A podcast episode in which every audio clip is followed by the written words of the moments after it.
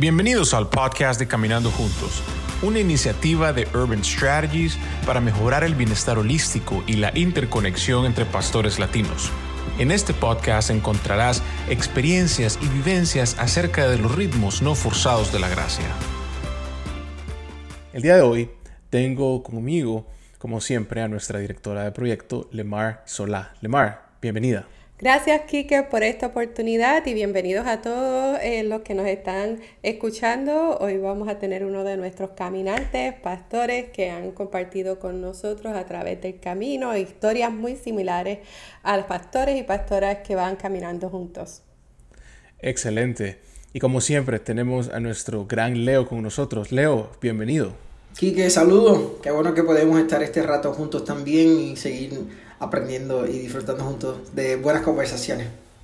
Excelente. Y bueno, tenemos un invitado muy especial de una de nuestras promociones un alumni de Caminando Juntos, pero voy a dejar a Limar que lo pueda introducir eh, en esta ocasión. Bueno, bienvenido Jaime, qué bueno que estás con nosotros hoy.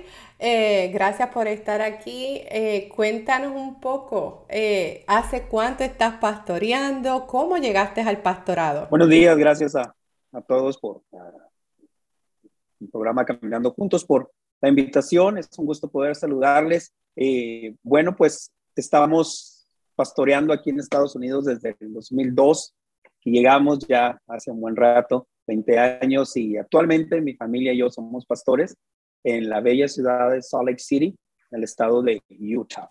Jaime, ¿cómo estás en Utah eh, y cómo ha sido ese proceso de tal vez ahora estar en Utah, pero el proceso de, de ser pastor, ¿cómo fue, um, fue? ¿Tú entiendes que fue un llamado especial que Dios te hizo para ser pastor? Ha sido una trayectoria para muchos de nosotros tal vez que viene desde la niñez, la juventud. ¿Cómo llegaste a la, a la conclusión de que te estaba invitando al pastorado?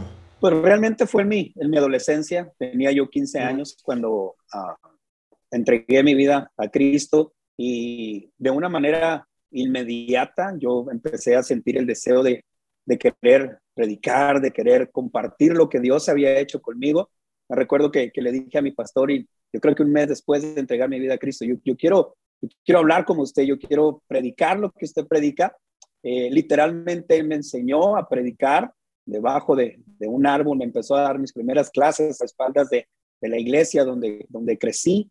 Eh, ese deseo por, por compartir la transformación que estaba experimentando. Eh, retrasé mi llamado muchos años, eh, ocupado siempre en la iglesia, pero muchos años eh, yo lo dejaba, lo postergaba, lo postergaba, hasta que ya fue inevitable y en la década del 2000 empezamos a pastorear ya a tiempo completo. Ah, Jaime, me llama la atención que hablaste del 2002 y que llegas a Utah. En, Utah tú comienzas tu pastorado. Eso quiere decir que tú estabas viviendo muchos cambios a la vez, era un nuevo estado, era eh, eh, el, nuevo pastorado. Cuéntanos un poquito de ese tiempo eh, en tu vida, ¿cómo fue? Claro, después de, ser pastores de jóvenes en el estado de Colorado por, cinco años, mi familia y yo vimos la oportunidad de venir a, a Utah. Realmente nosotros queríamos regresar a Texas porque la familia estaba allá, porque íbamos a estar un poco más cómodos, pero Dios tenía otros planes, nos trajo a un estado donde nunca habíamos visitado. Eh, yo de Utah sabía solamente que era tierra de mormones, pero el proceso cultural, nos, nos, ah, el adaptarnos, eh, nos desafió mucho. No había muchos hispanos en ese momento. Uh, la, la cultura era totalmente distinta. Eh, terminamos reconociendo que, que, la ciudad y el estado era un buen estado para poder criar la familia, porque el mormón tenía muy, muy buenos valores y sigue teniéndolos, pero el proceso de adaptación eh, en un pastorado tiempo completo nos costó. El estar lejos de la familia, el no tener amistades alrededor, el entender la cultura nos, nos afectó mucho los primeros años. Eh, nos sentimos nos sentimos solos muchas veces. Eh, solamente nos mirábamos mi esposa y yo y pues nos encarecíamos el uno al otro y avanzar en esta jornada donde Dios nos había puesto. ¿Cuándo fue, Jaime, que tú eh, dices al principio no habían tantos hispanos, ¿verdad? Y estás allá desde el 2002. ¿En qué momento eh, comienzas, eh, verdad? continúas pastoreando y comienzas a ver una población hispana que comienza a crecer y cómo cambia tu pastorado, cómo cambia la iglesia para entonces. Fue, fue un cambio realmente radical no solo en nuestro ministerio, sino en la iglesia que pastoreábamos, eh, porque llegó, llegó un momento que ese crecimiento empezó a traer otra, otra cultura. Nos dimos cuenta que los, las personas que venían, los hijos de ellos, eh, no solo eran biculturales, sino triculturales, estaban mm. inmersos en una cultura anglo, una cultura hispana, pero ellos desarrollaban su propia cultura y a nosotros pues fue parte de, del desafío también en nuestro pastorado. Hmm. Jaime, ¿cómo, ¿cómo, en ese proceso tuyo, verdad, de ser pastor, llegar a Utah, cómo se da el proceso entonces, si le damos un poco hacia el frente a la historia, cómo llegas al programa de Caminando Juntos? ¿Cómo, cómo fue? Fue, fue el, platicar con un, con un pastor amigo de, de nuestro distrito, eh, platicar con él un poco y en una de las pláticas eh, él me mencionó el programa. Entonces, al yo escucharlo le dije, oye, qué, qué interesante porque nosotros siempre hemos entendido que eh, parte de la, de la, cultura pastoral en, en, el mundo latino es, pues, échale ganas, ve, solo, avanza. Y, y yo pude entender que, que, que, no, no, no debe de ser así. Entonces, para romper ese, ese molde, y escuchar la frase simplemente caminando juntos el programa eh, despertó en mí un interés. Le pregunté y ya él me comentó, dijo, sabes que es una iniciativa de, de, Urban Strategies y, y, me pasó el dato. Eh, recuerdo que me mandó por email la, la, aplicación, eh, la página, entonces descargué la aplicación, me di a la tarea de, de pues llenar, seguir el proceso. fue la manera en que a través de, de, ese testimonio yo pude descubrir Caminando Juntos. Y una vez entras al programa, Jaime, ¿qué, ¿cómo llegaste? Ese momento cuando tú llegaste al programa, ¿cómo te sentías? Eh, a veces uno empieza en programas como estos y hay muchas sensaciones, ¿verdad? O nos sentimos perdidos, o nos sentimos, esto es un grupo donde yo voy a contar mi vida. Eh, habrá gente que cuando yo prende esa cámara me conocerá.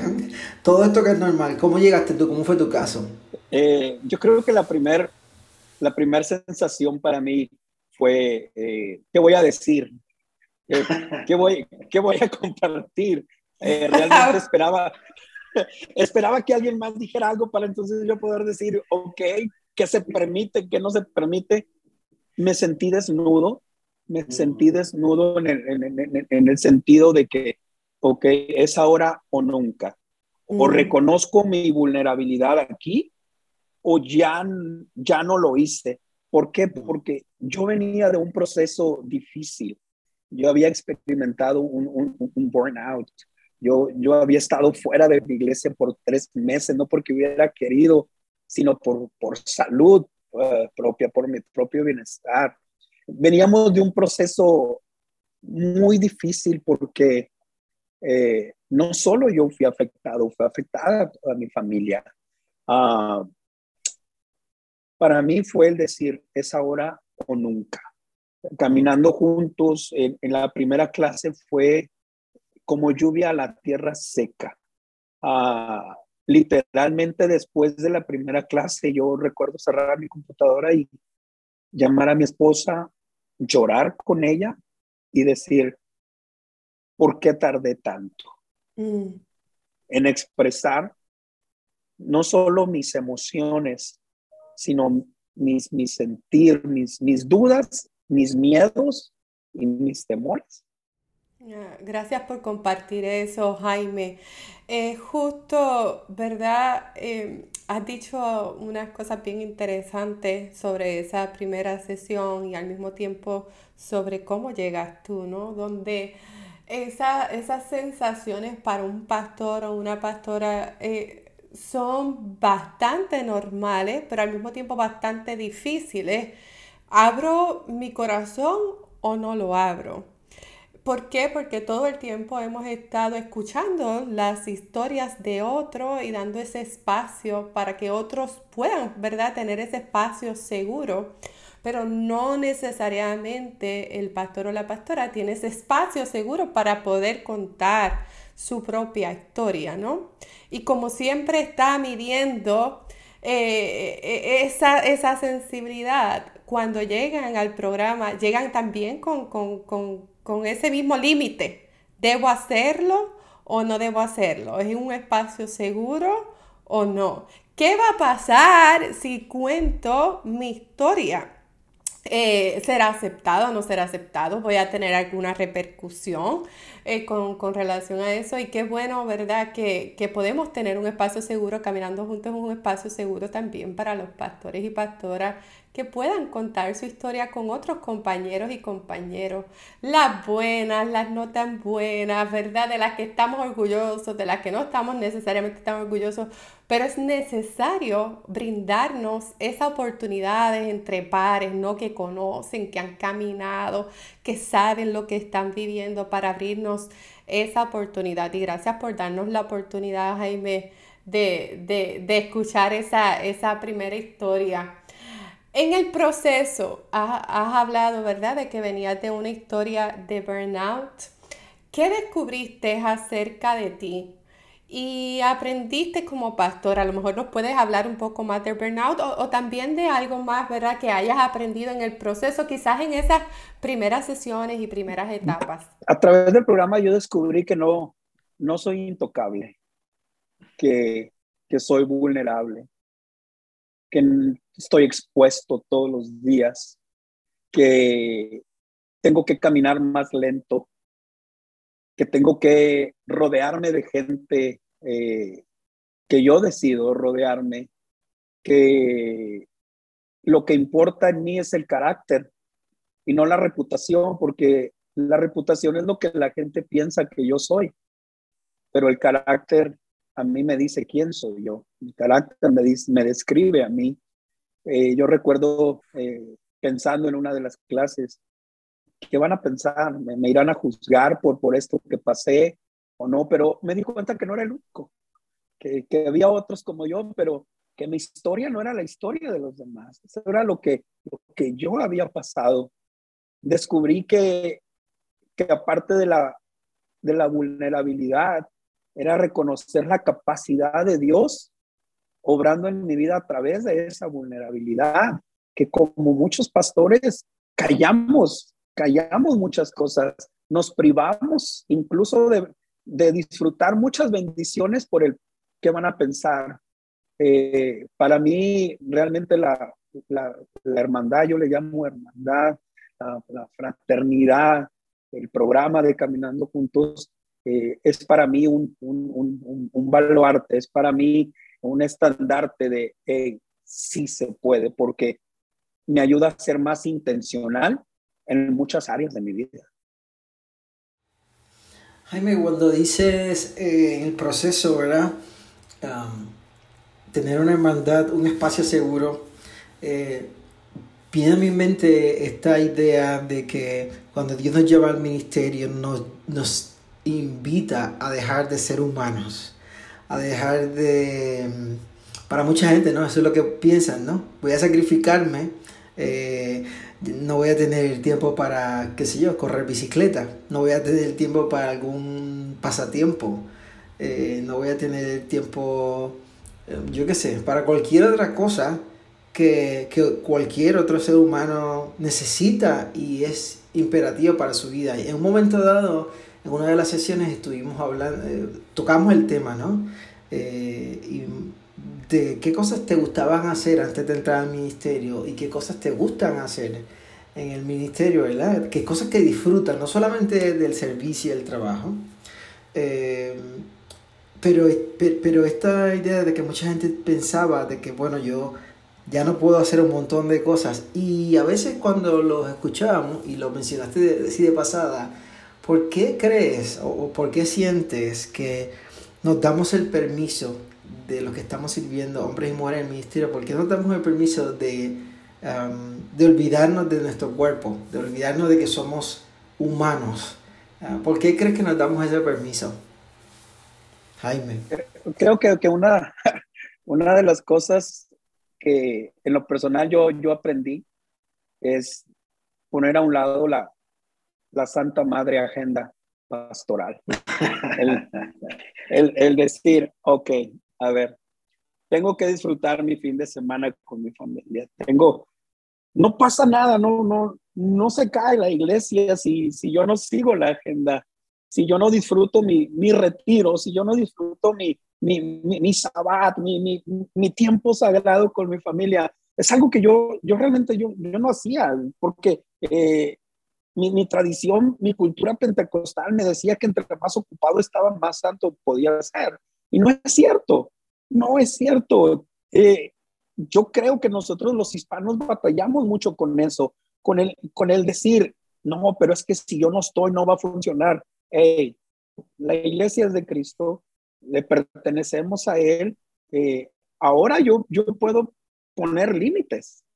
Ahora yo aprendí a decir sí y decir no a ciertas cosas. Eso me ha ayudado en mi, en mi bienestar, ah, en, en, en, mi salud, porque ya no me quemo y no quiero quemarme otra vez. Ahora yo dedico más tiempo, no solo a, a, mis estudios, sino al, ejercitarme, al, al, comer saludable. Tuve que entenderlo porque durante el proceso yo, yo miraba, mi hijo en ese momento tenía tres años y, y, y me tocaba y, me hablaba, yo sin poder tomarlo en mis brazos.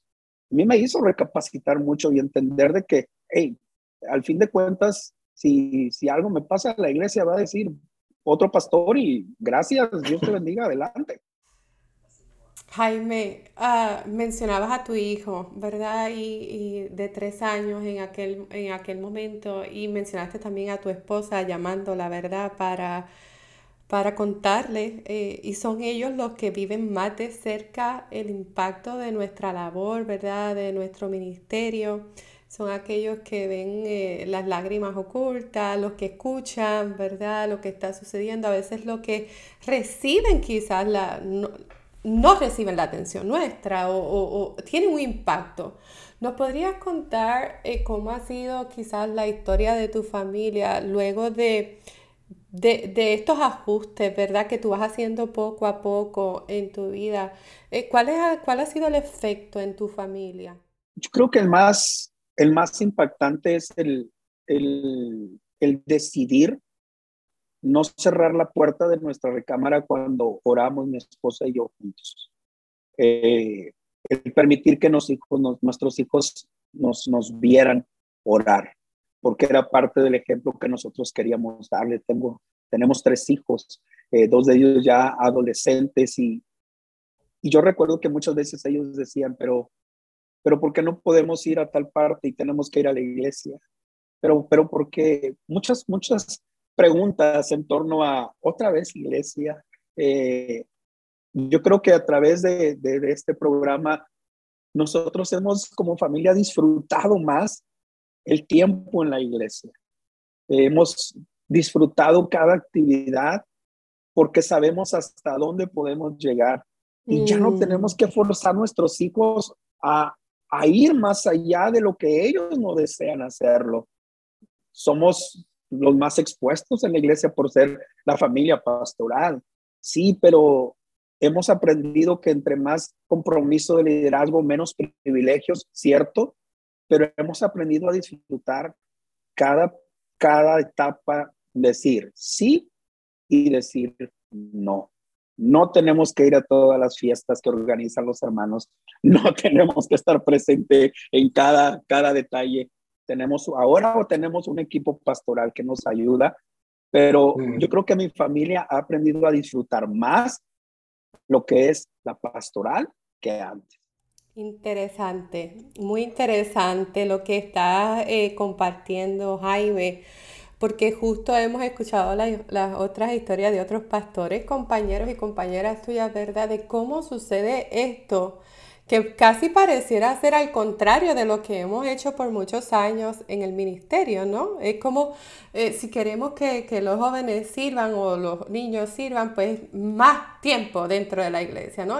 Y como lo que tú cuentas es cómo tener un balance cómo esos niños, ¿verdad? Este, viven un balance con su familia de una manera privada, cómo sus necesidades están atendidas, cómo eh, se integran en esa intimidad familiar, ¿verdad? En, otras, en otros lugares. Y entonces, ¿cómo eso cultiva una mejor espiritualidad de estos niños y niñas cuando ya vienen entonces a la iglesia, ¿no? Cuando están en las actividades. ¿Cómo están más enganchados dentro de estas actividades? Porque sus necesidades emocionales han sido atendidas. Por lo mismo, eh, se sienten más tranquilos dentro del ambiente, no se sienten forzados, sino que simplemente lo disfrutan. Disfrutan el pastorado de mamá, disfrutan el pastorado de papá, disfrutan porque, porque están compensados, ¿no? Este, están esos corazones llenos. Y es interesantísimo, ¿verdad? Tu, la propia historia que estás contando. Lima, creo que es interesante mientras escuchamos a Jaime, porque además de eso, creo que eh, escucho cosas hermosas de la vida de Jaime y de su testimonio y dentro de Caminando Juntos y dentro de lo que Dios está haciendo. Creo que Caminando Juntos es una herramienta más de lo que Dios está haciendo en muchos lugares y levantando gente para el cuidado pastoral, ¿no? Este, y, estamos contentísimos de ser parte de esta, de esta iniciativa. Pero, pero escucho a Jaime, ¿verdad? Y Jaime, puedes, puedes, puedes decirme si, si estoy haciendo alguna retroalimentación, pero escucho que parte de tu experiencia ha sido reconocer tu, tu humanidad y como parte de tu humanidad reconocer tus límites porque todos somos ediciones limitadas, ¿no? Lo hemos dicho muchas veces, que no es nada malo, ni tampoco es para que nos pongamos pedestal, pero somos, somos ediciones limitadas en ese sentido, ¿no? Pero al reconocer eso, eh, yo escucho que tú estás diciendo, yo sé cuáles son mis límites porque soy un, soy un mortal, y, y eso me va a ayudar para ver cuáles son mis fortalezas y cuáles áreas no son, eso es lo, una de las cosas que, que escucho. Lo segundo que escucho tras tienda es, que aunque el ministerio es algo de lo que Dios te ha invitado y tú has sido parte, escucho dos cosas en ese sentido del ministerio. La primera es que tu identidad eh, no está en ser pastor, sino en ser hijo de Dios. Y eso que tú, que, que te da una identidad profunda, va, eh, no es que va por encima, pero es, está en función cuando estás el domingo, o cuando estás haciendo papá, o cuando estás en la calle, o cuando estás en juego de pelota, de béisbol con tus hijos no es, no es, un, no es algo programático, sino es que esta es la vida, ¿no? Esta es mi vida, ¿no? Y está conectada. Y, y esa belleza de tú decir, una, estos son mis límites, dos, mi identidad está segura, por encima incluso de lo que hago, es quién soy. Eh, y cómo eso nos da la capacidad para decir sí y no, que es una palabra difícil para los pastores y las pastoras, decir que no, ¿no? Eh, es algo de eso de lo que, de lo que escuchamos acá de Trastienda. Ahí Sí, tienes, tienes mucha razón. Eh, es lo que más trabajo nos cuesta, ¿no? El, el creo que el, el, el, querer ponernos el, sombrero del pastor todos los días y incluso en casa. Eh, en casa yo, yo soy esposo, yo soy papá. Eh, una de las, de las cosas chistosas al, al principio en que nosotros, mi esposo y yo, tuvimos que recapitular muchas cosas, es decir, ok, los lunes habitualmente es, es mi día de descanso, pero eh, decidimos no hablar temas de la iglesia, decidimos, ¿sabes qué? Vamos a disfrutar. Uh, hay, hay, momentos en que en fin de semana decidimos eh, no abrir computadora, no checar correos electrónicos, no contestar el teléfono. Y al principio fue difícil. Y yo me recuerdo que timbraba el teléfono y mi esposa me decía, tienes que contestar, a lo mejor es una emergencia. Y yo tuve que aprender a decir, si es emergencia, me van a dejar un mensaje. Y si no, vamos a ver, porque si es un problema y ya han batallado meses, pueden esperar un día más. Entonces, no pasa nada. Eh, fue, fue algo que nosotros tuvimos que romper, que entender dentro de nuestra identidad como, como hijos de Dios y también como, como, como pastor. Yo la verdad no sé hacer otra cosa, es Dios me llamó a esto. Eh, fuera, fuera del pastorado, no sé la verdad qué podría ser, pero ahora mismo yo he entendido que fuera de Él nada somos, pero tenemos que permitir que sea Él y que nos dirija. Gracias Jaime por este tiempo eh, con nosotros. Qué bueno que has compartido tu historia. Eh, tu historia nos sigue ayudando muchísimo, ¿verdad? A nosotros y a otros pastores y pastoras que te escuchan. Y bueno, te agradecemos por este, por este tiempo encaminando juntos y esperamos que no sea la última vez. No, hombre, al contrario, gracias a ustedes por, por darme esta, esta oportunidad de, de, charlar eh, con, con, buenos amigos. La verdad que eh, el programa y, ustedes en lo personal ocupan un, un, lugar muy especial en, en, mi corazón. Eh, yo creo que Dios los puso en el momento indicado eh, no, no había otro, otra temporada mejor en la que Dios pudo arreglar esta, esta cita divina de caminando juntos, de, de, poder encontrarme con ustedes en este, en este sendero, en este caminar. Yo sé que no camino solo y yo sé que hay muchos por ahí que piensan que están solos, pero siempre, siempre hay alguien ahí al, al lado del, del sendero. Solo es cuestión de voltear a la izquierda o a la derecha y darnos cuenta de que alguien nos está observando. Gracias por la oportunidad. Gracias por sintonizar el podcast de Caminando Juntos, una iniciativa de Urban Strategies para mejorar la interconexión de pastores latinos. Si quisieras saber más información o aplicar a este programa, visita nuestro sitio web www.caminandojuntos.us.